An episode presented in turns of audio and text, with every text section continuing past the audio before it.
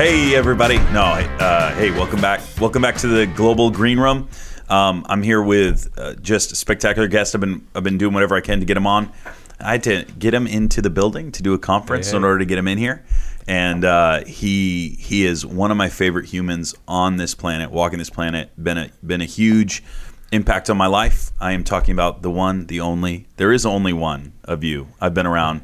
I've seen a lot of others that are carbon copies of it, but there's only one Larry Randolph, the one, the only Larry Randolph here. I'm here. How are you, man? I'm glad to be here. Yeah. Well- no, we've chit chatted uh, before this, so I know Yeah. some of the interest. So we don't we don't have to say what's going on, what's new, how many kids you have. I just want to get down to brass tacks with you. Yeah, I do have new grandkids. Though. You do? I have three new great grandkids. I'm talking about. Great. Great grandkids. Yeah. What does that feel like? Because you're not that you're not that old. Sixty-five. So, But with seven great grandchildren? Great grandchildren. But see, I'm from Arkansas, so all of us started young. Yeah. How long? Originally. How how young were you when you got when you got Seven, married? Seventeen. Wow. Yeah. Now now would you counsel 17 year olds to get married now? Um, probably not. No, not if they can help.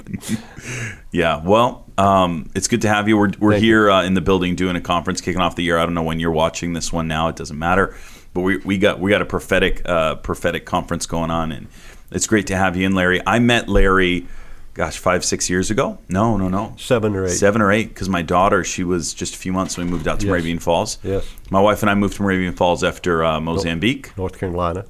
Yep, Moravian Falls, North Carolina. Thank you. Look at you. You're you're you're good at putting those little pieces Yeah, in. yeah. You don't want to leave anybody guessing. I don't know. Yeah. Yeah. No, so we we moved out there, um, and I connected with Larry. I, I remember the first time. You, you might know remember it differently, but I I remember the first time I met you was at a party. Uh, we had a friend's house. You walked in, and you you and I actually played rock band together for a little bit. I don't know if you remember that. You probably don't. Not really. But I, I- I we- believe you. We no, you were walking by. You didn't know we were, we were Oh. playing rock band, Oh, and you're like, okay. "What's that? Everybody in there is boring. I want to play with musical oh, instruments." Oh, you came in, you grabbed a guitar thing, Yeah, and you started playing and singing. It was great. I actually I fell in love with you that day, Oh, and I and because I knew you were a hero. You know, in the prophetic growing up, you've heard your name and I've listened to your mm-hmm. teachings, but to see walk in the house, jump on in and have fun, it Yeah. told me everything I need to know about you Yeah. in a moment. We played cards too, I believe. But did we play cards? We did. I took your money. did Yeah. play cards. Yeah. It was the no. same night. Yeah, we did night. cards. That's and, right. But but uh, him and his wife Laura have just become huge friends, and we we just love you, and uh, it's good to have you. It's good Thank to you. Good to be good here. to good to be out here. And so what's new? What's God doing? What do you think? Anything? No. Doing a lot of things. Yeah, tell me. Which part? Fill me in. What's what, what's what's the day in the in the life of Larry Randolph look like these days? These days, Yeah. two, 2015 has been an interesting year. 2015 um, for me, if you're talking for me, I don't know if it's relevant to everybody else, but to me, uh, for me, it's been a real pivotal year. One of the probably the most interesting years of my life. Beginning of 2015, um, the Lord visited me. Um, I make no apologies. Know, just literally, you know, I mean, visit me in the, at the foot of my bed, and uh, but He visited me in the form of Psalms 21. The Lord is my shepherd, and He about a month's worth of visitations. And one of the things He said to me about that that He's my shepherd, and I was to lie down in 2015 in green pastures, and He was going to restore my soul and uh, lead me beside still waters and and all the things that Psalms 21 promises. And it was the most amazing visitation. So so I have took a lot of 2015 off, and I've stayed before the Lord. And He told me if I would do that, He would restore my soul, and He would let me see things as they really are, and He would take the the uh, colored glasses off of me. And uh, so uh, it's been a, uh great time with the Lord. It's been a difficult time, you know, not being out ministry and had some health issues and that sort of thing. But I will have to say, 2015 in my spirit and in my heart has been the greatest year and greatest connection with God in 25 years Wow. of my life, or 30 years of my ministry. And um, it's just like um, what he told what he told me is he wanted me to return to my first love, and uh, I, I didn't realize all that that meant. You know, when you think first love, you're thinking like your first uh, uh, uh, encounter with Jesus, and Right. you fell in love. But it's more than that. And he t- really talked to me about the the whole phenomenon of falling in love. You know, there's a difference in just being in love and when you're when you fall in love. When you fall in love, you remember if you remember, I do. I felt it's like you don't eat, you don't care if you eat, right. you don't matter. It's just you want to be around those people. You right. want to. There's something magical about falling in love. It makes your health spring, you know, into into well-being. It it uh, it uh, so so energizes you, and and so it was more than just returning, you know, to my uh, first love. It was actually returning to a place of falling in love again. Because, mm. you know, you can still love somebody and not be in that state of falling in love. They actually, medical science says that when you fall in love, when two people literally are in not just loving each other, there's, you know, love that grows deep is, is probably more concentrated and long lasting than falling in love. But there's okay. a dynamic of falling in love that and that releases that ups your endorphins, that ups your body. Every chemical in your body responds to it, and they say the healthiest you can be is a space where you fall in love. Really?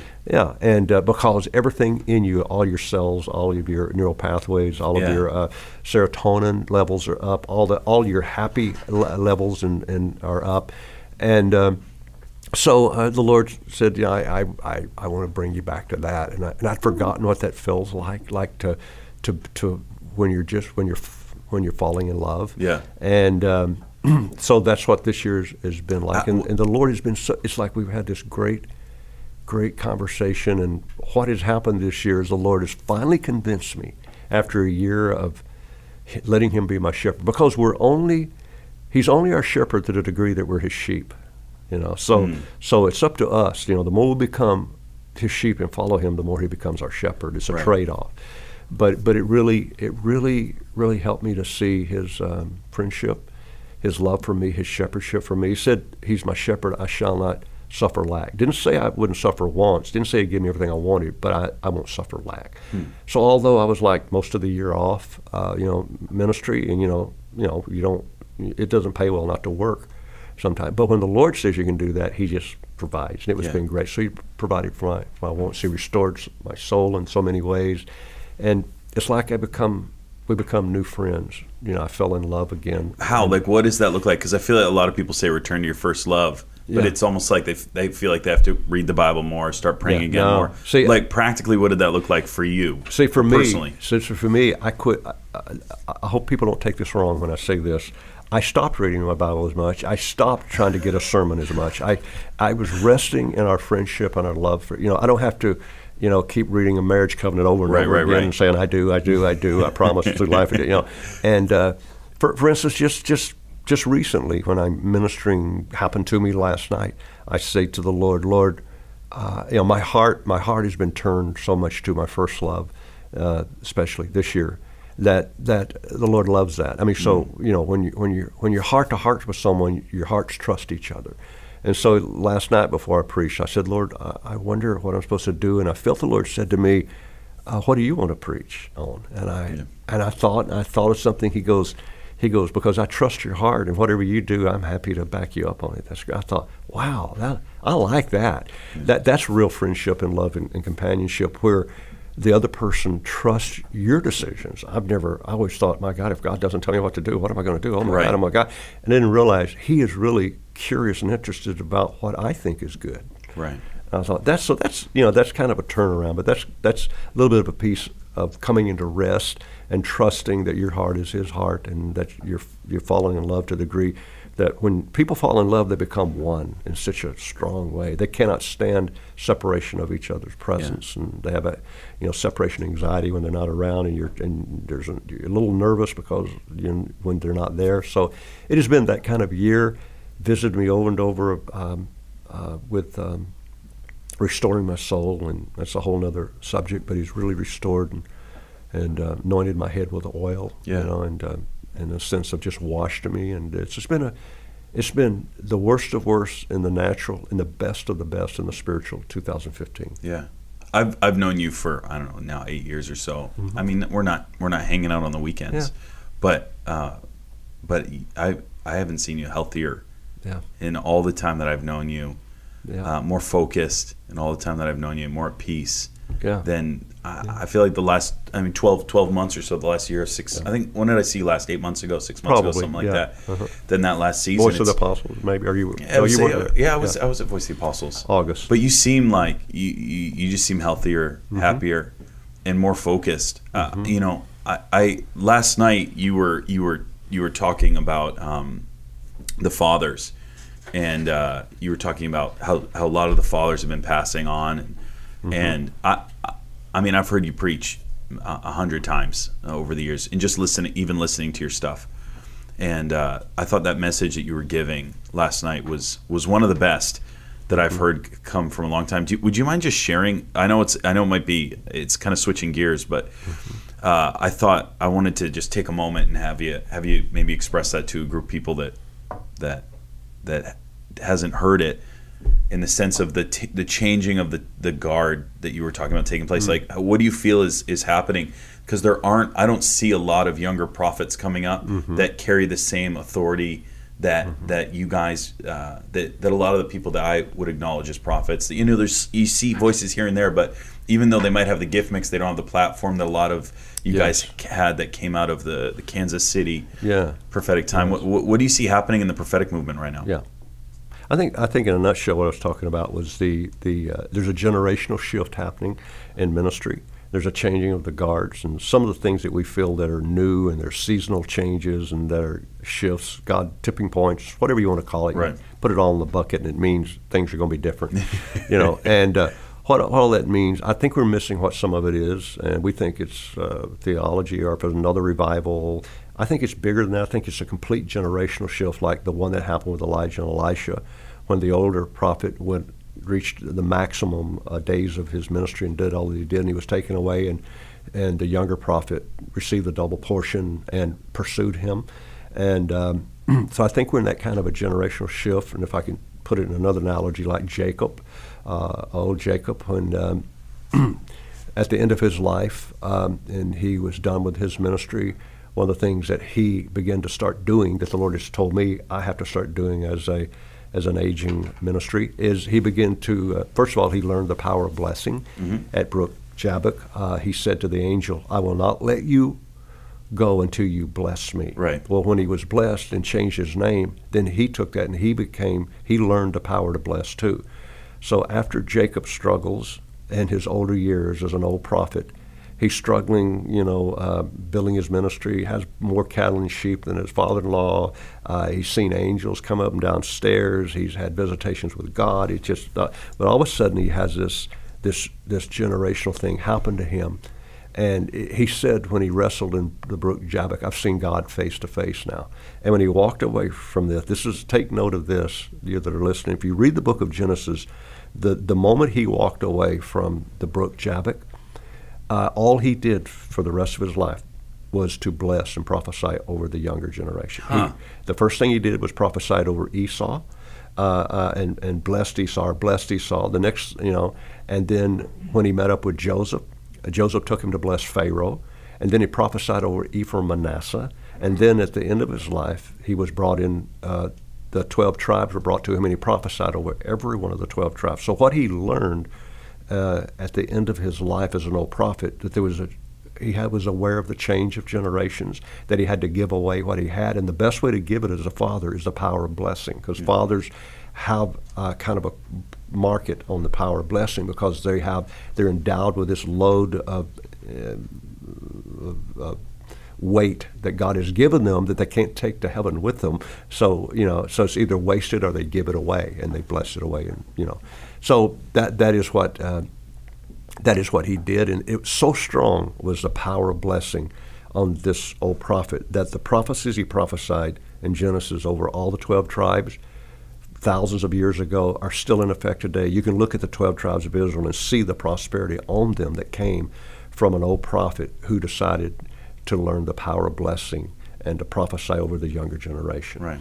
And so I, I, I feel like uh, what we're feeling in the land and in the church is not just another new revival, not just another shift of theology, not just another manifestation of a gift. It's actually a generational shift where fathers, uh, 60 and over, 70 or so and over, are, are ending their course, and God is wanting the generations to, um, um, to reciprocate, meaning He's wanting the fathers to learn how to bless. You know, I, I'm not, I'm not as concerned about prophesying as much or our ministry as much as I am concerned about releasing the younger generation and prophesying and blessing them with the power of blessing. Are you to- seeing it? Are you are you, like because I know you travel and you have friends Yes. that you know are you are you actually seeing it or are we just looking at it something that's happening or, or are you physically seeing it take place with I people? physically see it take place with me. I, I'm trying. I'm talking to the guys my age, and and they're not really. Um, uh, I, I think they're still struggling with a concept because to visualize that concept, realize you have to realize that you're, like Paul said, pretty much my journey is ending. You know, and Right. like Jesus said, I, I'm. You know, my work's finished. You know, and uh, so uh, so uh, you have to. And most people don't want to realize that. But here's the truth, uh, Will. Yeah. And that you know and I know. If you look at it from a natural standpoint, look at the uh, in the world, and let's say the spirit-filled and the evangelical world are most, if not nearly all, of the visible global faces that people recognize as the sort of uh, more upper echelons of ministry have been a long time are all over 60 years old. Right. 60, 70 years old. Your visible influence of ministries are all aging now.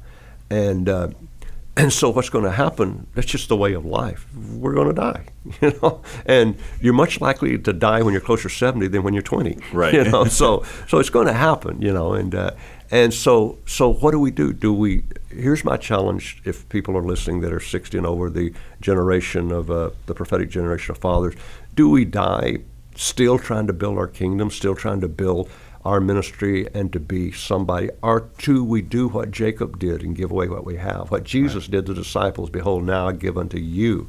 I'm finished. My work's finished. Now I'm giving. I'm passing it to you. And what Elijah did to Elijah. What Wow. what uh, you know what Abraham did to Isaac. What you know, it's just it's It's amazing. hard though, Larry. What It's you're a- saying is it's- really, it's really like I'm just thinking of people I know that have spent years building, building, Oh, building. yeah. And that's a hard a baby to give away. It's a it's a hard it's a very very hard one. I remember I was spent 17, 16 years with John Wimber in Anaheim, California. Yeah. One, one of the things that he said, he died at 63, a premature death, Mm-hmm. I believe.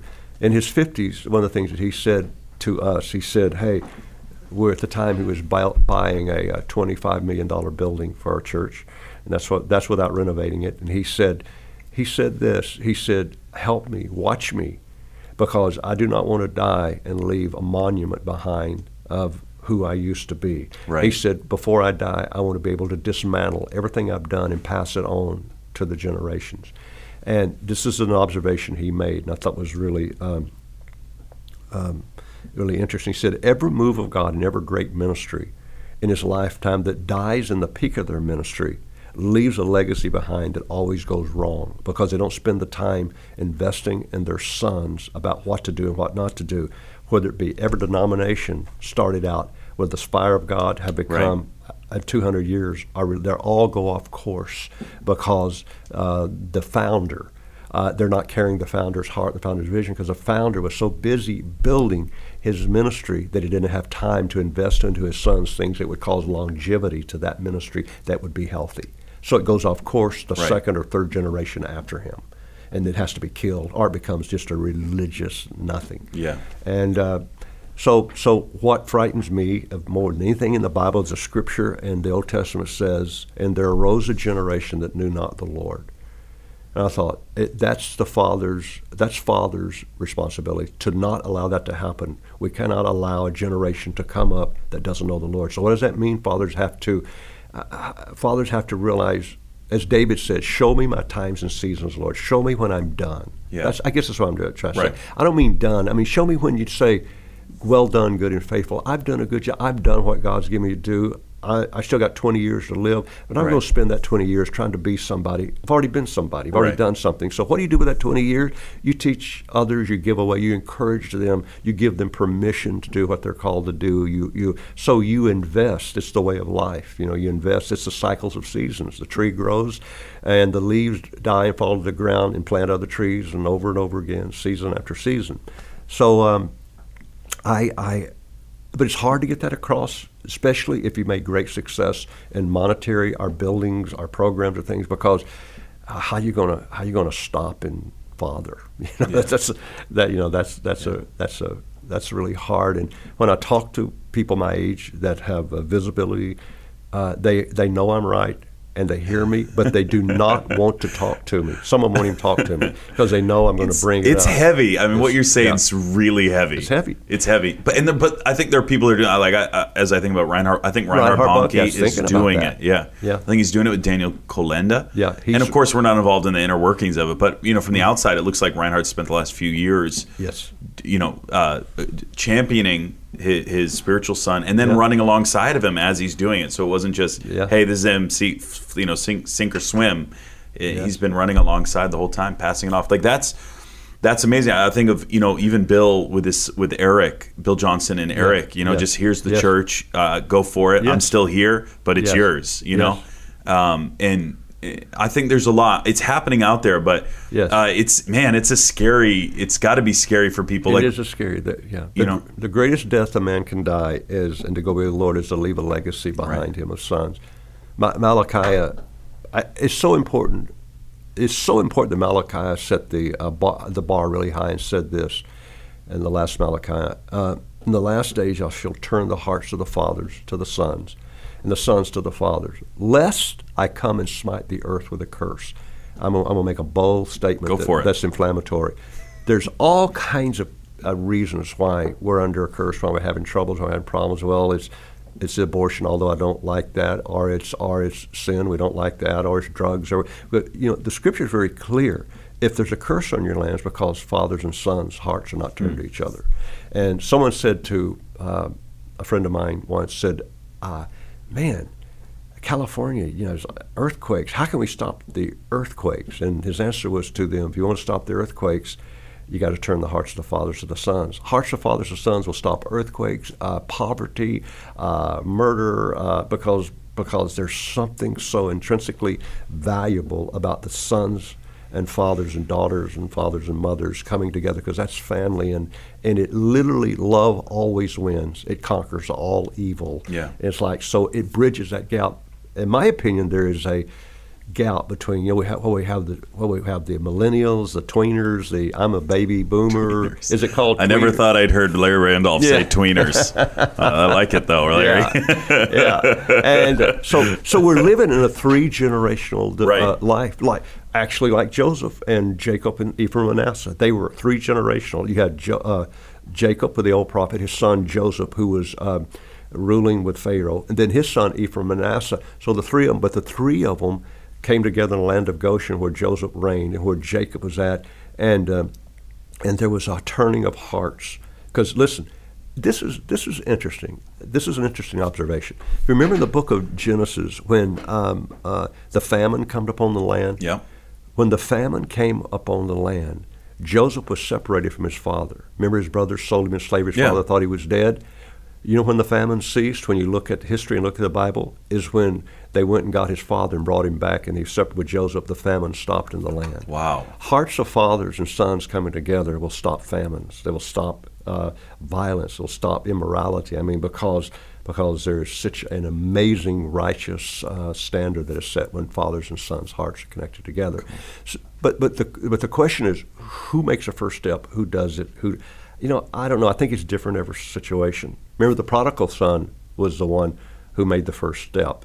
But the father was waiting on the porch. Right. You know. w- Right. Yeah. But but how did you remember the prodigal son? What did he say? I will. He made a decision. I will arise. I will go to my father's That's house. true.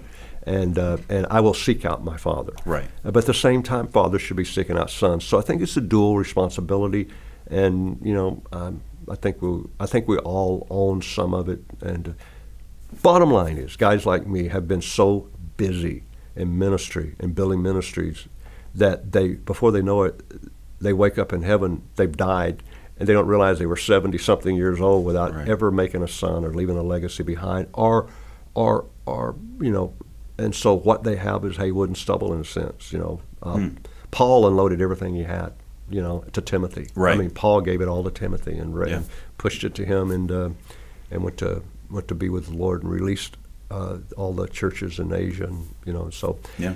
um, that's a, that's a hard. I told my wife that, honey, this is a bitter pill for me to swallow. you I know. I've been talking with pastors about it. Uh, or Yeah. I, I actually I, t- I talked to um, I think it was Tom Jones about this because Tom was a pastor before he came Yeah. on a Global Awakening and and you know I travel around so do you Uh, Yeah. and, and I'm, I meet all these pastors, and pastors, they know that their time is done and on the way out. They don't have people to give it over to, Yeah.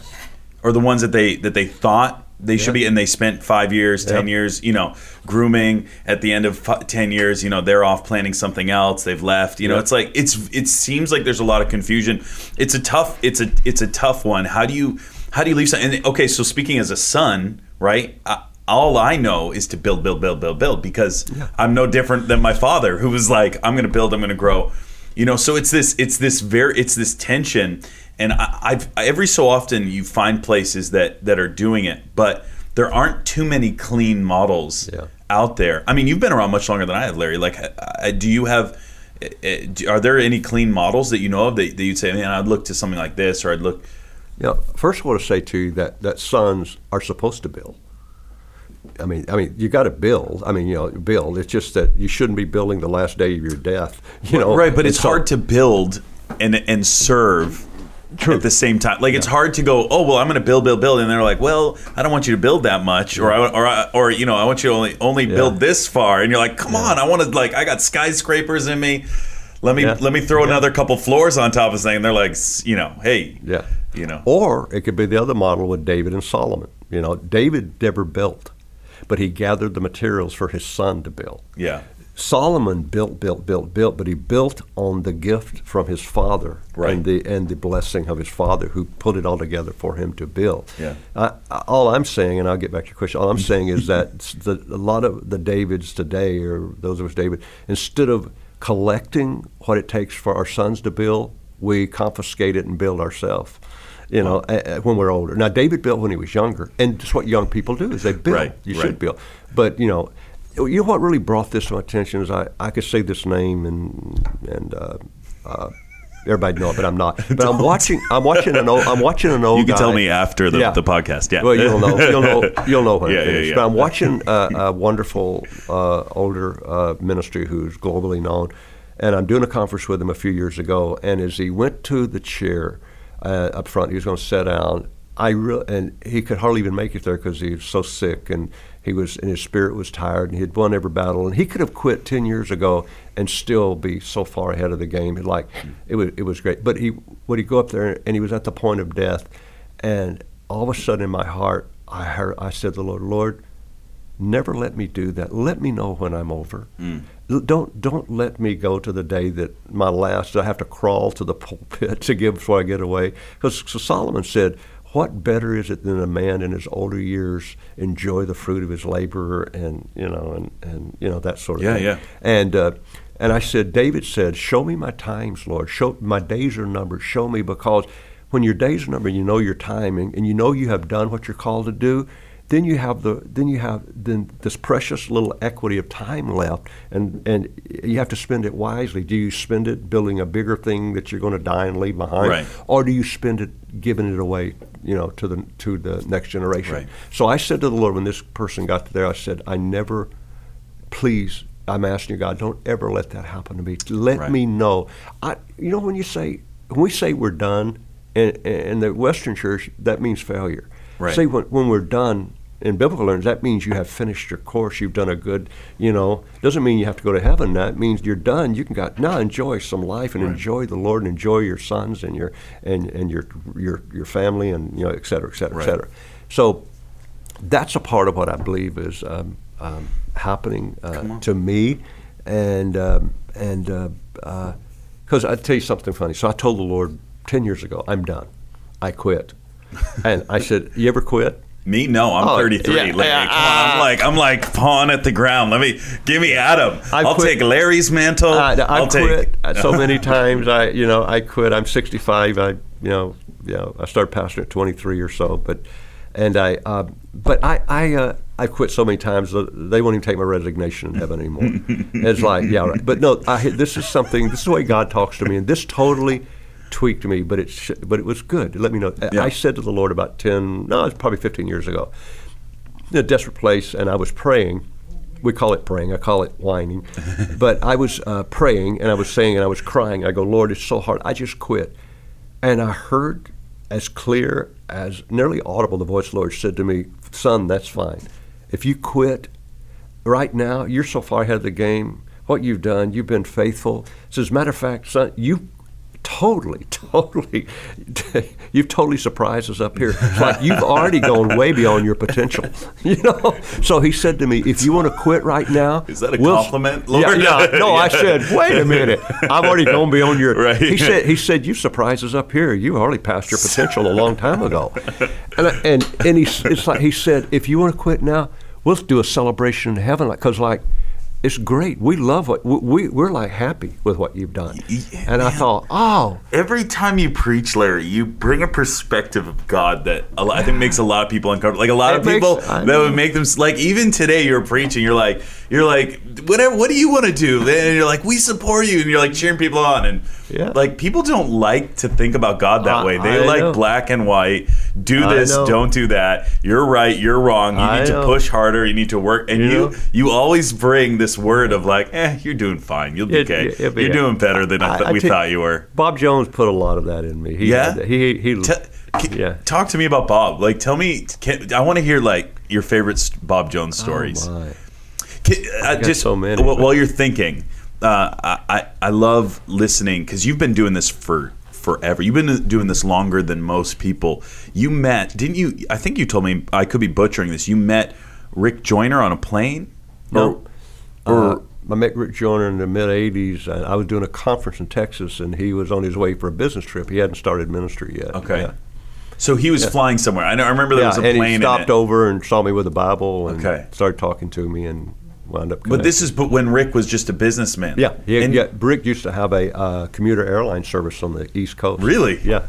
Rick was, by the way, a Navy pilot. You know, uh, that's what he did. He flew jets in the Navy. So uh, before ministry, he had a commuter service from New England to Charlotte uh, airline. He had a lot of jets, small jets. No way. I didn't Yeah, know. I knew he was a pilot, but I didn't know he Yeah. did that. But you you you connected with these guys before they were all Oh yeah, guys. Like you were Oh, yeah. just a, a, a bunch of young guys running Yeah. around America, but there wasn't a framework. Like now there's a framework, there's Yeah. networks and there's Yeah. schools and Yeah. what was it like back in the early days? And this is like we're talking before Toronto. Oh, yeah. Oh, Before wow. like and you're up there going after miracles, signs Yeah. and wonders. Like seventies, the seventies, especially. We, uh, as far as I know, me and another friend of mine uh, named Timothy um, in Southern California did the first prophetic schools ever in California in the early '80s, and you're gonna love this. Uh, I, we called them PMS schools. Um, and uh. PMS mean, is prophetic mentoring. when you get the when you get the sound when Yeah. you get the film guy to laugh, you've done good, Larry. Yeah. pro- prophetic mentoring series, uh, or we call it uh, our post ministry syndrome. Whatever. Yeah, you know, whatever. Yeah, it all works. pro- PMS schools. Yeah, Yeah. PMS. We call it PMS, prophetic mentoring series, and uh, that was met with a lot of opposition. You know, I've, I've gotten. because of the name or because of what you're No, preaching? no, I but don't know. because of just the prophetic. Yeah. yeah. We were one of the first schools that you know in the and uh, and um, Southern California, and before that, I was in Arkansas, and uh, literally uh, was shut out of so many places because of the prophetic in the '70s. Uh, but I was shut out before because the early '70s, I toured for a year with a guy named Russell Taff and played guitar. We had a rock gospel band, so we were shut out before then. So we were one of the first rock gospel bands in the '70s, you know, which was uh, the Antichrist back then. Oh yeah, yeah, yeah. Now it's called sell sell more albums, you know. Yeah. uh, but uh, but uh, but anyway, so I was already used to being rejected for being out in different places and other other things. So um, that was the early '70s. But um, so mid '70s when I started doing the prophetic and. And uh, it was a hard struggle, you know. And then the '80s was hard, and '80s was really hard for the prophetic. Then the '90s was the best prophetic, I think, years for the prophetic. Why, you why do you say that? Why the '90s? Uh, I, the church become more accepting of it, and it become more. Uh, um, they become more of a hunger for the supernatural, you know, and uh, um, so um, it was just the the decade. I think that God God highlights highlights different things in different decades. He highlights different seasons, and he was really highlighting the prophetic in, in the late '80s through the early 2000s. Uh, when people ask me who's, who are your favorite prophets, I mean, uh, I'm not going to just talk about you too much, but you're definitely on the top of my list um, because I got to. I, I mean, number one, I love your message, and I think you're one of the greatest teachers out Oh. there. Like, I don't. I, I mean, Yeah. I, I appreciate your prophetic, but give him some money. Go but but I, I appreciate your teaching gift. Like I think you have one of the greatest teaching teaching gifts uh, alone, Oh. combined with prophetic gifts. out of anyone I met. But I play guitar. and you too. and you play Yeah. guitar and uh, yeah there's a lot of things but um, I, I watched you in meetings over the years and one, one, of, one of my favorites about two or three years ago the power the power of God I, you could literally just watch you step into your gifting um, you, um, step out of teaching and then just Mm-hmm. step into the to the prophetic and you you spun around and you would point at people and and you would call out their middle names Mm-hmm. as as you would point at them and i'd never seen anything like i'd seen people get up and be like is there somebody here named rachel ish or Mm-hmm. you know raquel no uh, you know it's sarah i mean you know Billy- it- yeah, but, Billy but Bob, it, yeah. it, it blew me away you s- would spin and just point at people and you would say their middle names and Mm-hmm. they would just uh, begin to tear up I've never seen the prophetic manifest like that. I mean, I, every so often we, we see stuff now, but um, but in, as you as you were growing up in the prophetic movement, are there who who were the people that you looked at as major prophetic voices that inspired you in that way, or did you have people that inspired you, or is this all just you and God? Did you Oh yeah, no, I had tons of prophetic fathers. who, who Uh, were some of your favorites? Well, some that nobody would know. Can can you, tell us about them? Uh, one would be my father.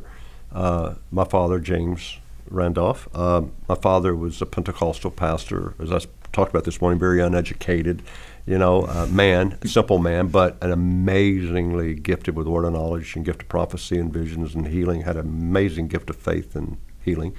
And so I grew up in a prophetic atmosphere. My dad was my first hero in the sense of prophetic. Matter of fact, he was so prophetic, he'd spank us by word of knowledge before we sinned. You know, it's like, man, it's like, you know, he would know, you know, I was going to do something bad and let's go ahead and spank me now before I do it. You know, it's like, awesome. we were scared to death of dad, you know, because I do, I, couldn't sin because I knew he'd know when I'd get, you know, before I get home, he'd be waiting on me going, okay, boy. Are you do serious? that?" You're not I- no, joking. I'm not like I know some parents would joke about you. He actually knew No, what was oh, going on. Oh, you better believe it. Yeah, he, he knew, and he had an amazing. Like for instance, just one one little incident. There was tons of them. But one little incident. It's one Saturday night. He told me, "Hey, son." Uh, he'd run things by me because I ministered with him as a boy at five. I started ministering with him in radio and jails and old folks home and in the church and you know little little mini preachers and sing and played the mandolin and you know kind of little little you know I had a little white suit pre Benny Hinn. White Are you suit. serious? Yeah, yeah. Still got pictures of the I mandolin and uh, the white suit and the whole thing. You know. Come on. So um, he said, son, tomorrow morning, he said, there's going to be a lady we've never seen come to church. The Lord showed me, and her name is, he called me her whole name, and she has um, uh, uh, a green dress on, and she will have this disease, and she come to be healed. And that's the way Dad operated. The next morning, this lady, I was seeing her. I knew who she. Would, I knew she'd be there because he never missed it. And she had a green dress on, and we asked her name. That was the name he told me last night, and she was healed of the disease. And Wow. So Dad had an amazing. So I grew up in a culture that that was that, that was just like normal for me to see that. And so as a child, I really practiced that too. And I, I honestly thought, as a little, I'd never been to any church except the Pentecostal church, so I thought the Baptists did that, the Right. Methodists. I thought Right. all churches operated in the prophetic. Wh- Where did your dad get it? I don't want to inter- I don't want to inter- interrupt It's you, in, but it's, it's in the family line in the sense his now his father was a, um, um, a Baptist, you know, but but his father's father and the brother were were spirit filled in the sense of uh, his great uncle, which is my great great uncle Newton, Mm-hmm. was born blind, never saw light in his day, but had one of the strongest healing ministries in the late 1800s that were in the region, and in his house they say. My granddad told me, and my dad, there would be crutches and wheelchairs and just li- left behind in his house. He had a word of knowledge for people and a healing gift, and he was totally blind. You know, he just Wow. touched them, and and uh, so you know, some gifting is you know, some gifting is resident in the family line. Like Aaron's sons received the the mitre of Aaron and the anointing. It says and. And Aaron's anointing shall be upon his sons and his legacy from you know through the Right. generations. So there is some of that. So there's some of that. And so one was my dad. The second was another guy no one knowing about named Robert Mitchell, and uh, who was born in 1990, uh, 1985, I believe. I met him in his. He lived to be 100 years old. He on, mentored. eight, 18, nine, Well, He was born and he died. He was born in 1885, Okay. 1890. I was like 1985. I was born in 82. so- no, yeah, yeah. I, I met him in 1970, 1979 or 80. Okay. He died at 99 and a half years old, but he mentored me for like seven years nearly. What did that look And- like? Did you travel with oh him? my Did God! you just yeah, I talk to him? Well, I was at his house every day, a little cabin. He was already up in his 80s when I met him, late 80s, and he had ministered with uh, uh, A. A. Allen, with um, um, uh, uh, Smith Wigglesworth. Mm-hmm. He had been in his meetings when he was younger. With uh, um, who is the seer, the prophetic um, that has the. Are you talking about Branham? Branham. Yeah. Well, William, the, actually, in William Branham's book, you'll read in that five volume set Mm-hmm. where he said he was on a reservation and uh, and note that and and he actually Brother Mitchell's name was in there and, and Brother Mitchell had invited him, so he used to minister some. They used to do reservation meetings together and stuff. But anyway, he he was from the Puritan movement. Yeah. And didn't wear buttons on his clothes because it was adornment. He had the whole Bible memorized. Wow. But he had this extraordinary prophetic gift. This is how extraordinary it is. Someone said to me, I'm pastoring a church in 1976 or 7 in Arkansas. There's an old prophet. We heard about this out in the woods that moved here from somewhere we don't know. And, and let's go visit him and see. So we drive out there, and this person drove me there. I'd never been there, never seen him, he, me. And as I drove up, this old white haired man with a big mustache was standing on the front porch. And I got out of the car and he called me by my name. He goes, Larry, I've been waiting on you. The Lord told me you were coming and I'm to help you. And I had been praying at the time to go to Christ for the Nations because I wanted to go to Bible school Yeah. because I was not, you know, uh, trained biblically in that way. And um, I spent a lot of nights crying, weeping, but I couldn't because I had children and a, and a church to pastor and a and I just couldn't do it, and you know, just wouldn't. And I was crying. so he said, Larry, is your name? Uh, uh, the Lord told me somebody named Larry was coming, and come in. I want to talk to you. So as I walked and sat down in the chair, and he looked at me and he said, Larry, young man who's been crying and crying before the Lord, wanting to go to Bible school. and he said, But the Lord told me to tell you that you're not going to go to Bible school, not the kind you're thinking. You're going to go to his Bible school. It's called the School of Hard Knocks. And the Holy Spirit is going to teach you. Wow. And uh, so we became um, father son from that day forward, and had the most amazing prophetic gift and healing gift. Hmm. So those are two unknowns that um, that people don't even, you know Yeah. that don't that don't know about. Then Dr. Hamon, uh, you know, I was with him in the '80s. Some, you know, he's still doing stuff today. Yeah. Amazing. You know, he was one of the early workhorses of the prophetic. He's he's really a grandfather. Yeah. You know, uh, another guy named Randy Adler, and then another. Um, other prophets. Uh, then, of course, I met all the you know the, all the Kansas City prophets. Part of those guys, and Bob Jones was probably one of the greater influences. Paul Cain, I traveled with Paul Cain in the a little bit. You know, we'd do stuff with the Vineyard together, and he was Kim Clement. Um, Yeah. um, trying to think some of the prophets. Can, uh, can you do me a favor? Because everybody says it, and I hear it all the time. Kansas City Prophets. Yes. Can you, like in a in a nutshell, sum that up? Like, why why is the can why is it known as the Kansas City Prophets? It's known as the Kansas City Prophets. Uh, uh, it's a long. It's a book could be written about it. But the the prophetic was the prophetic was so disdained in so many areas that prophetic guys didn't have anywhere to go and they were outcasts in a sense. So Mike Bickle was pastoring the church and Yeah. Bob, and God sent Bob Jones to Mike Bickle with some crazy outlandish uh, prophecies It's- about what he's going to do. It's some of the coolest prophetic It's stories, you'll yeah. and and and you can if you want to listen to it, you can. Li- Mike Bickle, they have it on the. Yes. It's like the foundation stones of IHOP, or Yeah. it's it's some message Yeah. like that. Listen to it; it'll blow your mind blow with the Bob Jones stories. But yeah, I'm sorry. He It just- gave him people. People are listening. They want to listen to it. They, you got it. He told him he was going to be a youth leader and have a bunch of youth at the time. He bought, uh, Mike thought he was crazy. Right. So anyway, so and, People are gonna be p- praying, listening to radios. Yeah, radios, What was that? uh, I forget the uh, word. they're gonna be- radios with screens on. well, radios with screens on, they talk on. And, yeah, you know, he was talking about this was what in the 80s or something. yeah, he was talking yeah, about iPhones. yeah, so, yeah. so cool. So yeah. cool, yeah. Bob was an absolute amazing uh, prophetic gift of uh, things to come. So, so he kind of hooked up with Bickle, and it started attracting prophets. And pretty soon, you have uh, John Paul Jackson's there. You know, then uh, you have um, uh, uh, Jim Goll. Then you have uh, uh, there was probably eight or ten. Paul Cain then Yeah. came, and then and then uh, when I met Rick Joyner was a part of that. I met him. He introduced me to Bickle, and about that whole time, same time, um, the Kansas. It became known as the Kansas City Prophets, just a gathering, and it was like the Cinderella Church of the prophetic to me.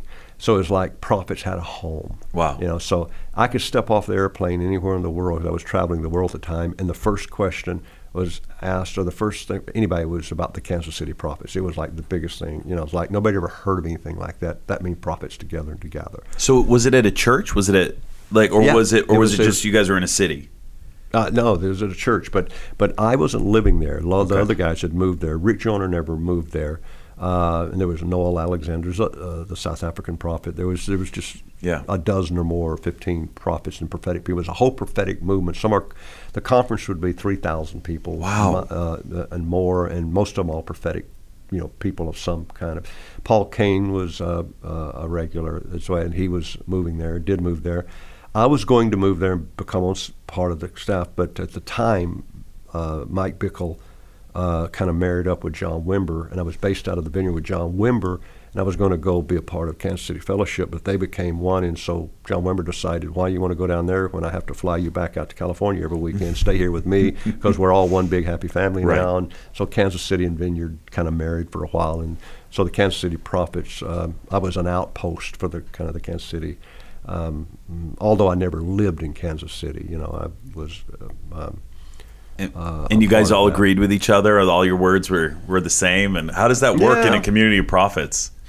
Uh, no, we didn't all agree with each other Yeah. on some stuff, but uh, you know, it was um, prophetic guys are opinionated to begin with, and, and are men of conviction. So uh, Yeah, uh, yeah, It sounds but- like a powder keg. But the, no, no, there was a camaraderie of like like brothers, like the camaraderie you feel that you hear about when people talk about in Vietnam or in Korea, where they're at war together and they're brothers in arms together, and there's that lifelong bond, you know, and uh, and that, which is interesting just to be just to be vulnerable and honest, like like John Paul, who passed away a couple Yeah. years ago. I met John Paul in '87 and we've ministered together since 87 but from 87 to probably 2007 uh, which was what 30 years we had more of a green room relationship ministry we, we really were different personalities uh, we loved and respected each other there was no friendship in the sense that we'd never call each other or spent time with each other but the last uh, five or six years, we became brothers, like like really close and brothers. So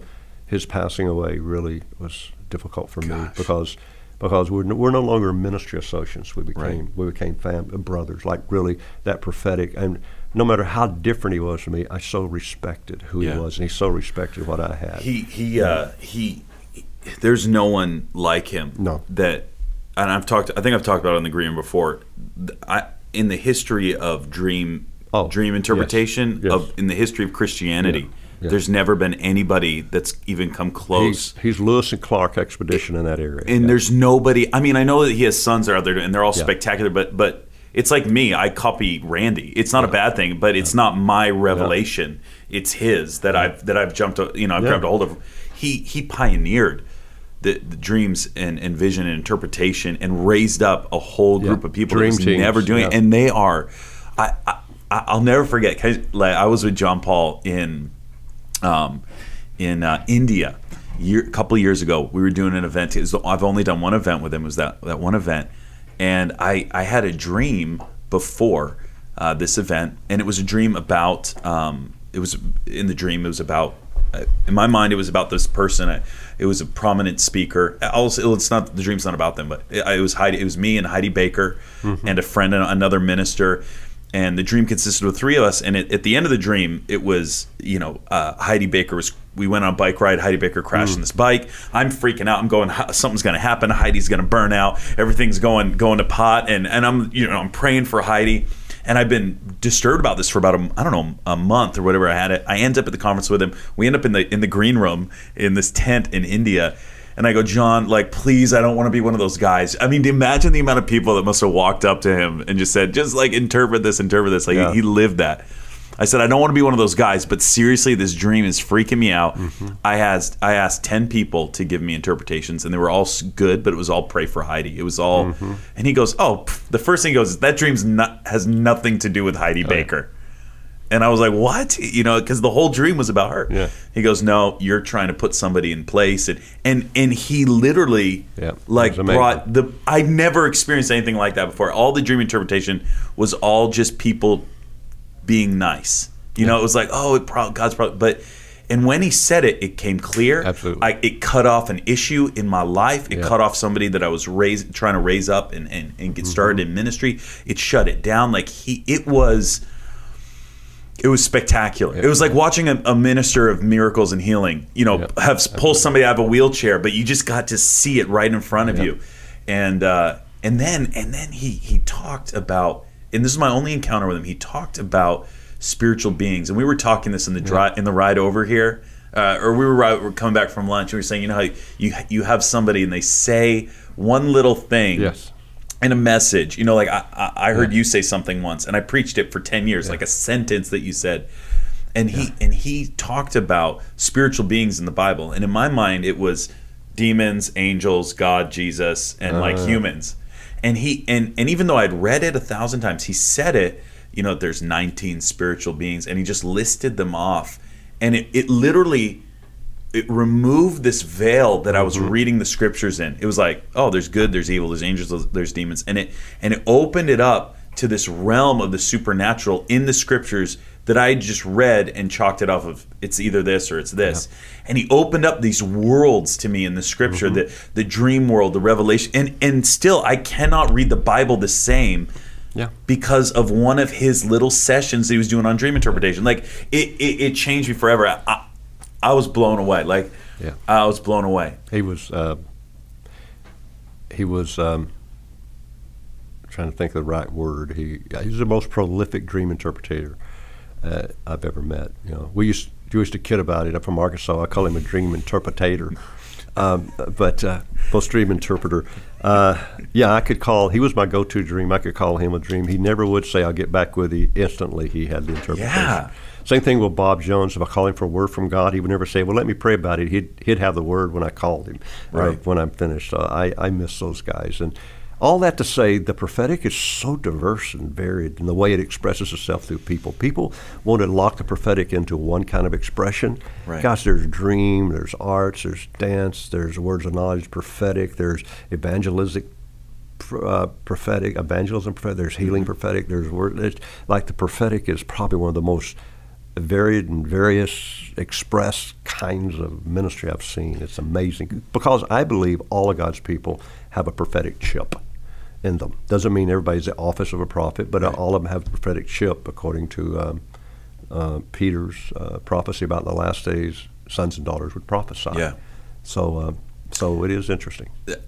Do you think that the prophetic's kind of lost its teeth recently? Uh, Let me explain Yeah, it. Like. I feel like there used to. I would I would go and people would prophesy and there would be a lot more correctional. I don't Yeah. hear that anymore, and. I, f- I feel like there's a and I don't know if it's good or bad. I'd like your opinion. I, there's this swing to like everything's peachy, everything's good, everything's sweet. The word has to be sweet, and and I understand it. I and I love and I appreciate that teaching. But do you Yeah. think that I, I think that it probably came out to try to correct a lot of the abuse? It did. But do you feel like like when you only hear these beautiful words, is that I mean, does that link up with your heart? Or do you miss maybe some of the like? I, I, Do, are, you, are you? Do you understand what I'm saying? I- like, no, I get what you're saying. I'm trying to ha- has to God stopped speaking a certain way, or are No. we just are we just No, I think listening? The, I think the PC element has crept into the church too. The politically correct thing. You want to say what's politically correct. Uh, so, um, so I think the prophetic. Uh, that's one thing I loved about John Paul. Even if he was wrong, or uh, he didn't think of it, he was conviction of heart was so strong. Yeah. His conviction of heart and before God was more important to him than than having a friend. You know, so so sometimes you the PC things in the church. If you don't say the right thing, you get you get out of the you're out of the boys' club in that particular place. So um, you know, I I that's what keeps me in trouble sometimes. You know, it's like. Uh, um, I, my, I tell my wife, you know, my problem is I have the right to remain silent. I just don't possess the ability. Uh, so, um, and not because I I want to be mean, it's just because I just can't shut up when it comes to li- listening. We need to just just face reality. So there's a non-reality world I think we're living in sometimes. So I appreciate it about John Paul. Appreciate it about uh, um, Bob Jones. You know, just Was Bob like that? Was he? Bob was he Bob was it- Bob was an, spade a spade?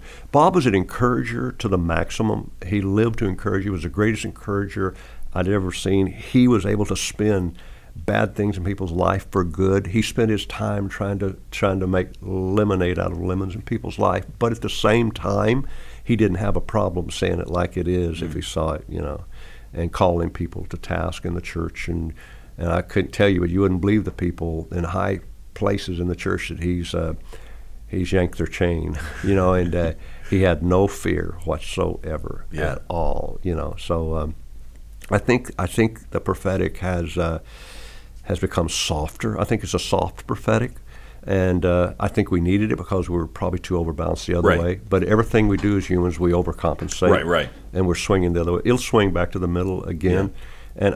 I, think part of the reason it had to happen is a lot. Some of the guys that were using, are, are excuse me, are were were you doing the prophetic as correction or prophetic as the hard things to say weren't quite developing the love of God. So it wasn't coming from the love of God. It was coming more from something else, and that's not good. Yeah. You, you can't you can't correct or you can't say hard things unless you absolutely utterly love. Jesus Jesus spoke judgment and correction to Jerusalem as he wept, tears coming out of his eyes, saying, I wish you were like little chickens.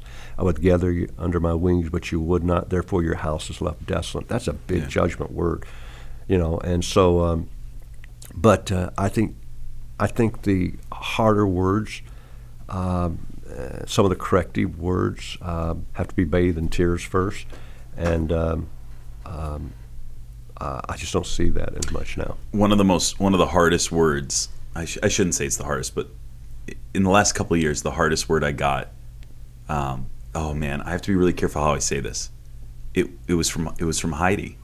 And it was hard at the time but sh but it was the most Yeah. loving and she wept as she said it. And it wasn't and like please i i it, it caused something in my life where, where i changed i changed everything because of it but it was a word that needed to be said from a mother of the faith to me. And it wasn't about sin or anything like Yeah. that. It was just god says you have to change this about your life that it is now.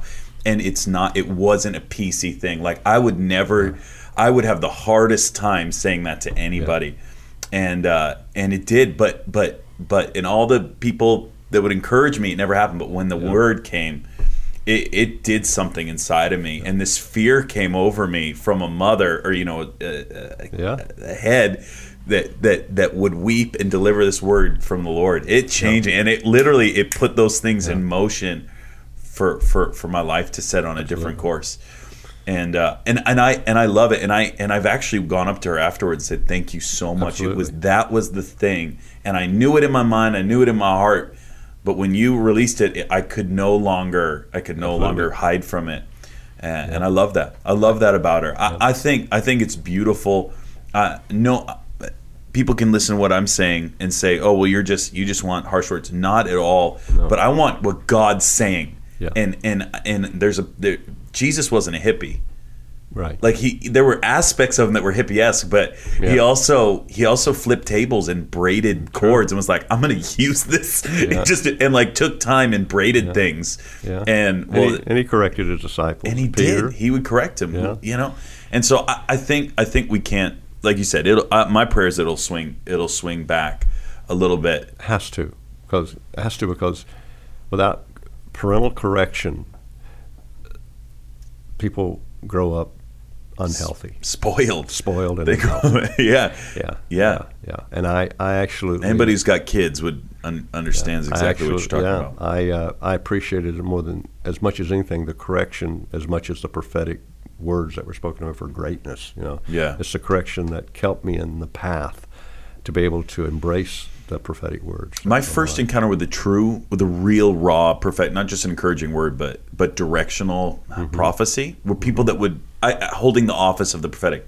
It it always came with correction. It was never just a tickle Right. and just a soothing thing. It was always, hey, you need to do this. You need to do this. God says you need to do this. And it was my it was my responsibility to weigh it and put it in front of the Lord. But nine times out of ten, it was it was on.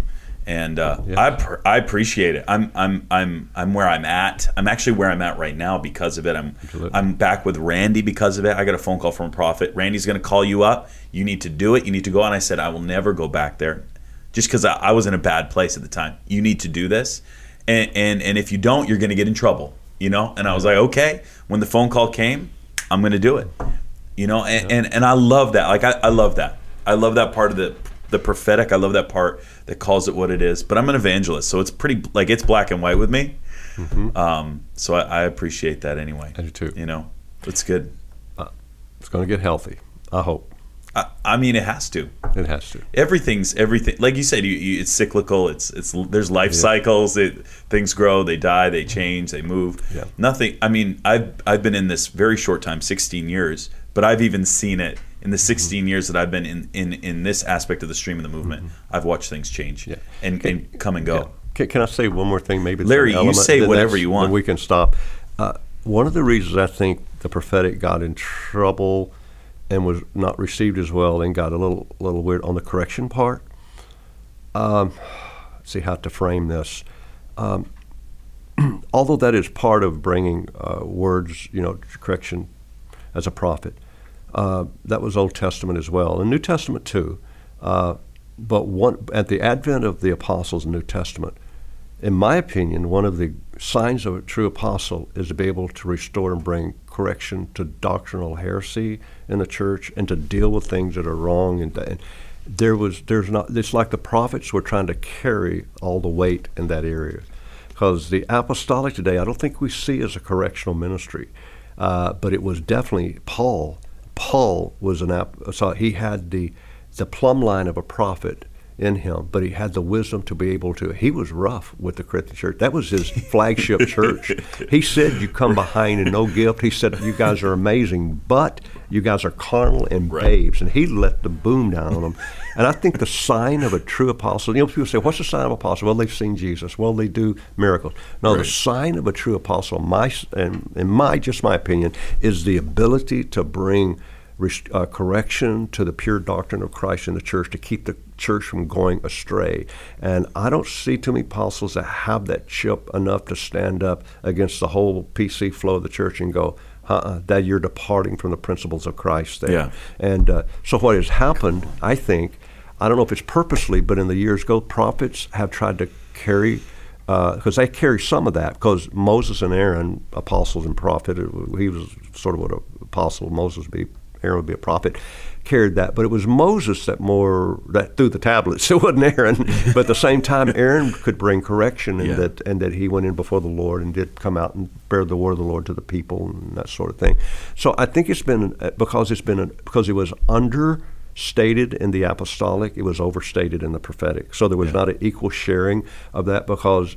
Uh, the scripture is clear that the church is built on the foundation of the apostles and prophets, not just the prophet, not just. So foundations have to be corrected, have to be reinforced, have to be, you know. So, Right. so until there is an apostolic chip in in apostles God's raising up to bring apostolic uh, correction to a lot of the wacky, weird stuff that's in the church today that people are just letting go. Right. You know, uh, there's not going to be a healthy representation of the foundation of apostles and prophets because apostles and prophets are to work together in, in that. And and so so anyway, to restate it again, because it seems like the apostles were thinking other things made them apostle.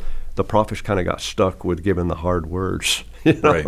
And some of them gave it because they were just mad, but some of them gave it because they just saw it, you know, because that's what the word prophetic means is to perceive, to, to see. I mean, prophets see stuff, Mm-hmm. and so when you see stuff in your heart, you're just like, man, you can't can't shut up sometimes. So, uh, and so um, it's been dysfunctional. Yeah. Um, and um, and in my opinion, the apostolic and the prophetic have drifted apart in the last ten years instead You of coming so? together. Really? I think- not not in every area, but I'm talking about I, I as I travel, uh, from what I see with with um, un with detached prophetic men that have nowhere to be or to go. They don't, especially to be connected with apostolic. Right. Um, and because I still think there's not a clear understanding of apostolic and prophetic in the in the postmodern church. I don't think we have Huh. a good understanding of that, and uh, because apostles and prophets work together, yeah. you know. I mean, that's Uh, clear. let me say this, Larry. I think in the younger generation that's being raised up, we we work together. I, yeah, you know what? You're pro- see, I, I really do. Like I, I don't do any. Like even even downstairs right now, Dave Wagner's. Yeah. I've done nothing except, and I, and by no way am I saying I'm an apostle. I'm just saying, in in those is though in those that are being raised up, I see them really running with with prophets right now. Maybe. Yeah. Uh, I, I know I value it in my life. I, I we're looking through the uh, two ends of the of the telescope. Yeah. You're looking at the end from year A, you're 30, 33. and I'm 65. Yeah. And so I'm looking at the guys my age. Right. I'm talking about that are in the apostolic and then in, the- some of the prophetic guys. So the younger generation, I think, are are adapting to it, but the old standard is Yeah. pretty much not really uh, understanding. Uh, they understand, but not really. Um, anyway. I wonder if I'll be singing the same same tune 35 years from uh, now. But I hope not. I, I I don't. I I just I'm in what I see in in the young ones that are being raised up is I see them a, a real healthy appreciation of all the gifts and all of the platforms and all of. Yeah. Like I, I love. I can't do what I do without people like Dave Wagner. You know, like pe- Bob Bob Hazlett, and they're a little bit older than me, but but they they meld so well together. Like Dave Wagner and I just just were in uh, Washington D.C. They said it's the most powerful meetings they've had, and Yeah. not because we're powerhouses. Just there's something about bringing the prophetic and bringing the call to give your life, and then having people say, "And this is what you're going to do with your life, and this is how you're going to do it, and this is the heartbeat that you need to." have. And it's I I just think there's something on it. At least, at least we, that's what we're seeing. The the power of God showing up, and lives are getting changed. Larry, li- listen, we can do this forever. And please, can you come back on? Will you come back on? Did you? Uh, sure. Yeah, When? you would. I don't know. I'm going to come to your house. We'll Oh, there you can go. make me eggs, and uh, we'll, we'll would- have coffee. You don't, I do eggs? I don't do eggs. What do you do? That's not biblical. Yeah. Cl- just, just Yeah, you just do yeah, pig's feet? yeah. Is that what you have for breakfast? No, I do. I do Starbucks. I do the smoked double smoked bacon, uh, an egg sandwich at Starbucks every Really? morning with a soy latte, and it is like you like need to go back to California where you No, came you know from, what? Larry. You know? Seriously, Listen. come on. You're in if- if- Tennessee, if man. the- You need Star- to do biscuits, gravy, and gravy on top of the biscuits and gravy. Starbucks is the new Vatican in the spirit. It is uh, soy latte is manna from heaven. You think so? well, it is for me. It's Soy. soy latte. Yeah, It's just got to be a soy. beans. You know that you're putting Yeah. beans. Now, now coconut coconut Just- I latte. want beans You don't want that. You don't want a coconut latte. No, That's no, nasty. no. That's what that is. That's you're, demonic. You're really healthy. Like I know you. You've actually really you've doing better. you you're really healthy now. You you've you've Doing better. You've always taken good care of yourself a long time since time I I've known you. Yeah, I ate Costco hot dogs and Starbucks. Yeah, I've so done good. It's like a buck fifty. yeah, They're great. I take my whole family there after yeah. after yeah, church. You know, you know what? I'll answer that. When and uh, when I was forty, late forties, I said to the Lord, Lord, I want to be a part of the last move of God. What do I do? How do I do that? And I was traveling the world that time, eating hamburgers and fries at midnight and and doing the whole thing. And He said this to me clearly: If you want to be a part of the next move of God, then you have to start taking care of yourself, exercising and eating right, or you won't live long enough to be a part of the next move of God Come on. and I rebuked the devil. And uh, because because I'm a you know I'm allergic to exercise. I get a rash when Yeah. you say the word exercise. Yeah, yeah, yeah. You know, and I'm allergic to health food and, you know, that kind of stuff. You know, so. Um, uh, but uh, I'm kidding. I keep But- thinking if I buy running shoes, I'm going to start Yeah. running. I have No. six pairs of running shoes. You know what Bob Jones gave me the thing. I mean, he could he uh, again his old hillbilly wisdom. He just said uh, you can't eat past six o'clock at night, son. Just remember that. That was Bob's uh, That was health thing. health Yeah, plan. Because that's what I was doing. Listen, I, I, when I when I entered the ministry as a, in my early twenties, I weighed 135 pounds. Uh, by the time I was in my late 30s, go 40, traveling the world, I was I was 205 pounds, and that was all from fellowship. you know, and preach somewhere, and it's 11 o'clock, and the pastor goes, "Man, you did such a good night. We're buying you a steak and a pecan pie, Right, and that's right, midnight." You go, "Oh yeah, my yeah, gosh!" yeah. So yeah, I think I know I don't want to go into all that, but I think uh, taking care of yourself and You have to. And uh, That was actually the. I'll just say it, that was the word that Heidi gave me. was it? Yeah, Ah, dropped seventy pounds after it. Yeah, I see. You look Not good. because I the word caused it. I I had to do it. yeah. But you know some of the greatest men of God in the last hundred years died premature death because they didn't take care of themselves. You know, Yeah. in their thirties and forties. You know. yeah, I mean, w- w- it hit when my wife got sick. I just said, Yeah. And it's something you know. It's one of those things. I'll, I'm sure I'll talk about it someday. Yeah, we're, podcast, we're meddling yeah. with people now. Yeah, Yeah, yeah, yeah. Just yeah. you're all unhealthy. I just want. No, I just want to say That's to them Larry though that personally, I still like gluten. You know, so I, I if somebody comes up to me and says they're non-gluten, I will punch you in your face. well, you know what Whole Foods is? I do. Whole Foods is a, a health food store. I went in there about a month ago because I was done with the gluten thing, and I said to them, "Do you guys sell gluten here? Because I'm here for a bag of gluten." I mean, how and I, I think they thought I was an idiot. How anyway. can you be? Jesus himself says bread. You know, Yeah. he's the bread of life. You, I mean, if it's okay for Jesus, Well, it'll you know- probably be okay You know what for you. gluten is in the Hebrew? It's, it's I am. That's the original Hebrew. But He grew. yeah, whatever. Listen, Larry, I love you, man. I- we're gonna get downstairs because Oh, Dave yeah, Wagner's prophesying right now. I could get a word. I, you can get a word. We got Oh, five more minutes before he's done, which probably means Uh, yeah, So because if, if we go there now, though, he'll he'll pull it out he will. we're there. I He'll want a word. Do you want a word? You got, I got one last, night. night, about 15 minutes. Here's the thing about Dave Wagner: you can get another four or five, and Oh, I uh, know. and he's he's Yeah. spectacular, Oh, David, he'll prophesy a fly off a wall. You know, and it's good, and it's he'll God, prophesy to a phone pole. He will. Yeah. I've watched him do it. Yeah. I'm sure.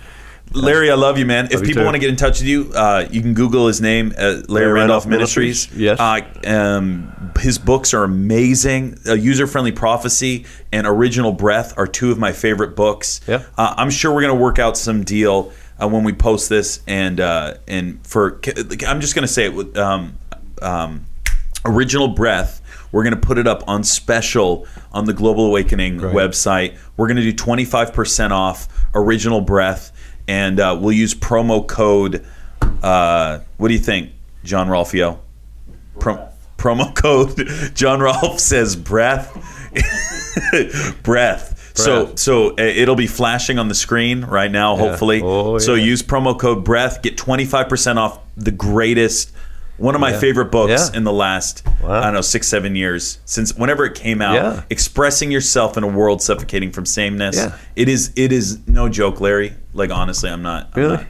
Not- it Because is it's not out of this world. It's not done well in the church. It's done better outside the church. Yeah. it's interesting. So you, what, Because- what he's saying is he sells more. on Amazon.com On Amazon and stuff like to the that world. because but to the because they're really hungry for the authentic, to for change, for authenticity. Original Breath. You got to get it. Larry Randolph. uh, No joke. Um, I will say this: Larry's been one of he- he's been our biggest supporter through the time that my wife and I were sick. Um, and and it's rare to see a minister do that. I mean, I shouldn't say that. We've had a lot of ministers sow into us, but Sure.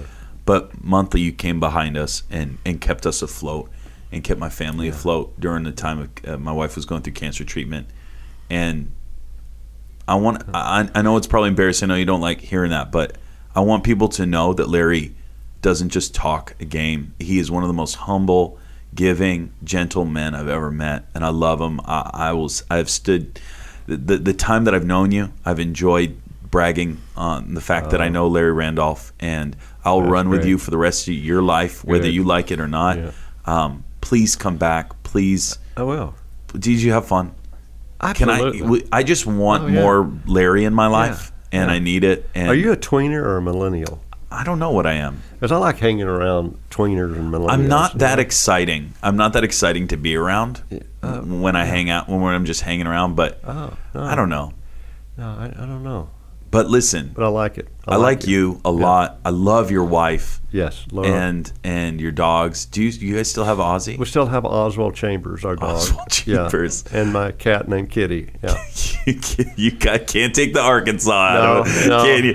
What's that over there? Kitty. Kitty. Kitty. Named her- That's your her- name there, Kitty. named her It's Kitty. really original, Larry. Yeah.